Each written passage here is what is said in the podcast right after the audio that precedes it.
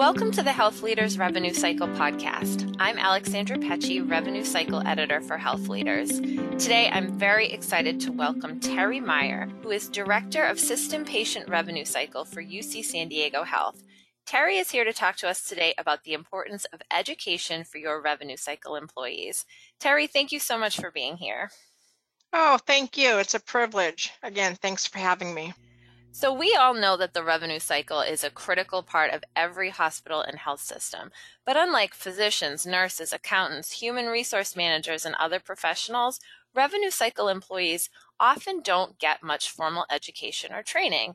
Instead, they're often hired at the entry level, learn on the job, and work their way up through the department. That's why it's become Terry's mission to provide education and training for her staff that goes beyond even the walls of her health system. So, Terry, first, can you tell us about the typical training, education, and career path for revenue cycle professionals and why that's really not adequate anymore for the revenue cycle of the future? Sure. It's a um, little different than the you know career path and the education that's provided to say a coder you know there's a formal uh, organization that they can um, belong to that supports their education in getting those those certifications. There's not really the same opportunity for revenue cycle that that will teach them um, end to end and prepare prepare them for for the job.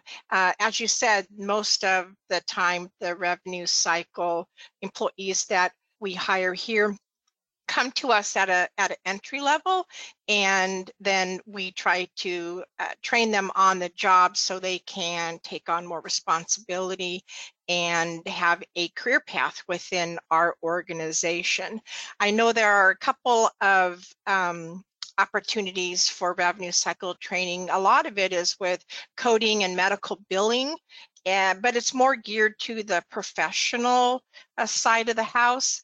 There's not a whole lot of opportunities out there for hospital revenue cycle. I know when we post job openings, we require you know so many years of experience uh, but the dilemma is where do those um, candidates get that experience so, as the revenue cycle develops, how are employees needing to develop too? That's a great question. I think uh, healthcare is ever evolving and it is critical for us uh, on the hospital and professional side of revenue cycle uh, to keep up with the external environment and how quickly it's changing. And I think that's where a foundation of educating your employees, not only in their day to day work, what their role and responsibilities are, but keeping them abreast as to what is changing in the external environment. And I think leads um, to a better uh, transition or you know that that change management 101 um, what we need to do and why we need to do it and and here's how we're going to do it uh, is a little easier because then they are they can see how the external environment is changing and then it's a little easier for uh, me as far as what i'm doing is to get bring them along as we have to change our uh, internal environment to to keep up and compete how are you doing things differently at UC San Diego Health when it comes to hiring, onboarding, training, setting salaries, things like that? Yeah, that's a, a great question. My my primary role here at UCSD again is patient revenue cycle. So it is uh, at the point in which the balance becomes due from the patient. We uh, are the face of the uh, patient financial experience, uh, customer service, and, and the billing, as well as financial assistance. Uh, UC San Diego actually um, was very invested in making that uh, patient financial experience a differentiating factor, uh, so much so that they have allowed me to hire uh, knowledge workers and they are they support the salary range um, that is the highest um, uh, paid revenue cycle employee within UC San Diego Health. So usually customer service is typically, you know, the easiest place to get into. You kind of learn the business and as soon as a billing job opens up, you lose that customer service rep to that billing job. Customer service is hard because it's not only um, knowing the answer to the question, but it's also managing that human interaction with that patient. And most of the time, you know, the reason why the patient is calling is because they have a problem. So um, it's it's not always a, a easy conversation to manage. Uh, so so San Diego again has allowed uh, me to hire the, um, a higher paid or provide a higher wage, um, but that comes with a higher expectation. My team is expected to know again uh, the end-to-end revenue cycle, you know, from the point of even scheduling um, all through you know cash posting uh, so we can figure out where the break is in the in the process when when patients call with those problems so our onboarding consists of uh, it, we we use epic as our emr uh, so we we just do not uh, train our particular module, which is the single billing office module in Epic. When my team onboards, we actually go through the entire end-to-end uh, epic training uh, so they know how to navigate in say cadence um, pb resolute coding and hospital billing resolute. So they they know where they can uh, go to find you know the answer to the patient's question. Um, we not only do that but we also provide them with a huge um, a library of uh, customer service skills through a third party software.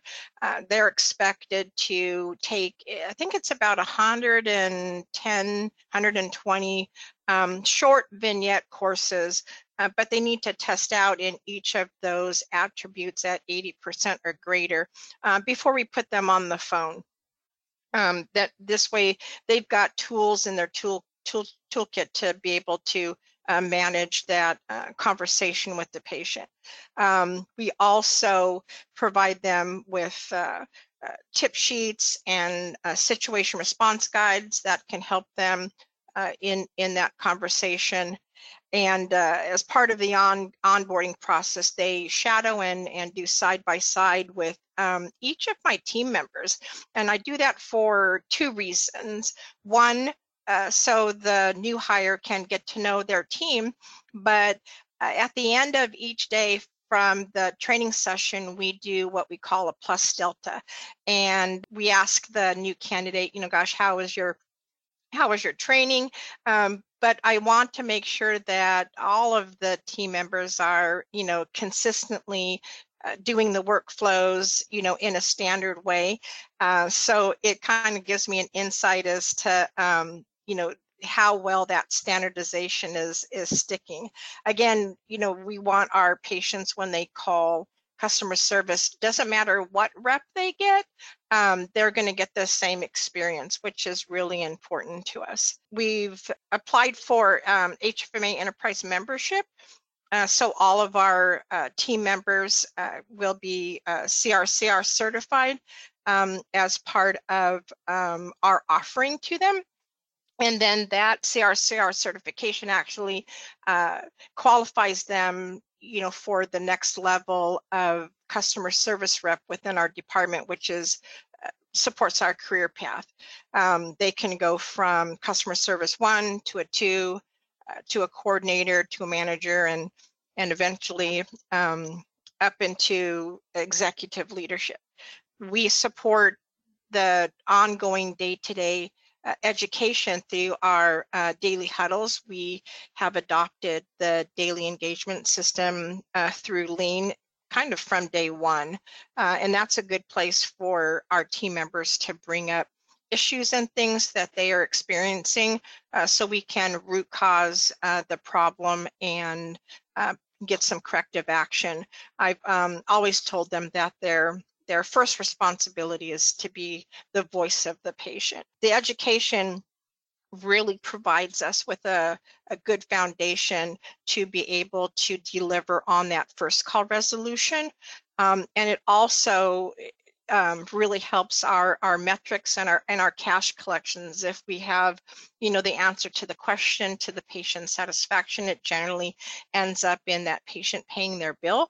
Um, and because they have that knowledge base, they're able to uh, handle that that call um, and then get ready for the next call. So it has really helped support our uh, abandonment rate um, and our uh, time to answer and our service level. I think we're running right now at a, a 0.02% abandonment rate, and I think our uh, service level is like 99.87. Uh, which builds you know trust and and loyalty with with our our patients i mean uh, they call us because they they know we've got we can get the answer to their question and uh, very very proud of that I know you said that training and education are ongoing for the career ladder, but are they also ongoing as part of the job requirements? Like, do they have to have certain courses every year? How are you handling that? Yeah, absolutely. We we do competency testing um, just to make sure that uh, uh, our team members are, you know, because you don't have the same scenario all the time. So it's easy to forget um, things here and there. So we do uh, quality assurance reviews uh, and competency testing on a yearly basis. Um, you know, again, we have the education committee that totally supports our internal can our internal uh, staff to keep up to speed on again what's happening in that external environment. I have a, a group of super users uh, that uh, can help support our uh, EMR system. We're on Epic and we do quarterly upgrades. So we're, we're constantly changing. So I think changing is really built into um, our department. Uh, without the ability to change, it's really hard to uh, keep up with um, with what's uh, new and up and coming and, and kind of being a, ahead of that eight ball instead of behind that eight ball. We're going to take a quick break. Stay with us for more with Terry when we come back. Hi, this is Melanie Blackman, Strategy Editor at Health Leaders. I'm here to tell you to check out the Health Leaders Women in Healthcare Leadership podcast, which drops every first Wednesday of the month. On my show, I sit down with women executives who share insights on important healthcare topics, their leadership experience, and how others can climb up the organizational ladder. Subscribe and listen to the Health Leaders Women in Healthcare Leadership podcast on Spotify, SoundCloud, Apple Podcasts, Google Play, or Stitcher. Welcome back. We're talking with Terry Meyer from UC San Diego Health. Terry, you've also done a lot of work outside UC San Diego Health when it comes to education with local schools and professional associations. Can you tell us about that? Sure. Yeah, I'm the actually the immediate past president for the Oregon chapter of HFMA. Um, and so there's been a lot of opportunities to uh, help um, develop education uh, opportunities and and webinars and in-person things, events with HFMA, which is um, it, it's really fun. it's a it's a good organization to belong to. I've done a lot of speaking uh, with different uh, organizations as well and a unique opportunity. I think UCSD also, you know, recognized the need for a, a revenue cycle education um, program. So last year we launched uh, through the UC extension our revenue cycle certification program in which I was part of uh, the development of that curriculum and have also been a, a guest speaker at times uh, in in those uh, uh, cohorts. So um, a lot of stuff going on, external and and internal. But most important is just to to keep up with that um, education because again the healthcare environment is ever changing and that is your best opportunity to be able to uh, change with it to keep up with what's going on what are your plans for the next few years when it comes to developing these educational and training programs further? I mean, again, we've got um, an internal education committee. Those are a couple of volunteers of my my team, uh, who where we discuss kind of what's um, coming up and coming, you know, like the No Surprise Billing Act. We've got, you know, Regulation F with our uh, collection agencies and their ability to collect. So really understanding what infrastructure we need to change uh, in order to um, comply with some of those mandates. Uh, we really take an interest in the annual review process, uh, really encourage our team members to uh, give us what they would like to see as far as as far as their professional development, um, and then we build that into my um, leadership team's uh, role and responsibility to look for those opportunities where we can support our team members' uh, professional development. Uh, for example, they uh, would say that you know they were interested in becoming a super user. We we are um, uh, it's kind of uh, they serve a year and then we we pick another group of super users. So hopefully uh, at the end of this all, all, of our team will have served as a super user at, at one point or another. Um, but we we really engage with them during their uh, annual review process and figure out you know where do they see themselves in five years and and how we can help develop them. I think that's one of the things that I'm most proud of. I've had about zero turnover here in uh, my department. Uh, I've had five vacancies, but those five vacancies were all for uh, retirements or uh, promoting from within. I so I'm I'm real proud at being able to uh, develop organizational talent and and filled those positions with with people that we we've really invested in and and they've demonstrated uh, the ability and the you know the desire to to grow within the organization. That's amazing. Congratulations. That sounds like an awesome program and your staff must be really happy and engaged too. Yeah, our engage our engagement is um is really pretty good. I think, uh, you know, those daily huddles, providing them with opportunities to uh, serve on process improvement committees and really taking a vested interest in, in the department. Um, you know, one other thing that I will mention is I have a very, uh, very transparent management style. So the same uh, reports and things that I use to determine whether uh, a team member is meeting productivity and quality, they have access to those reports as well. They get them pushed to them every day, just like I do. So uh, it really does provide for that um, two-way conversation when it comes to their uh, productivity, their professional development, and you know where they are, how they're developing within the department. And one last question for you. You talked about management style. Do you find that when it comes to revenue cycle leaders, that you have enough training yourselves when it comes to leadership?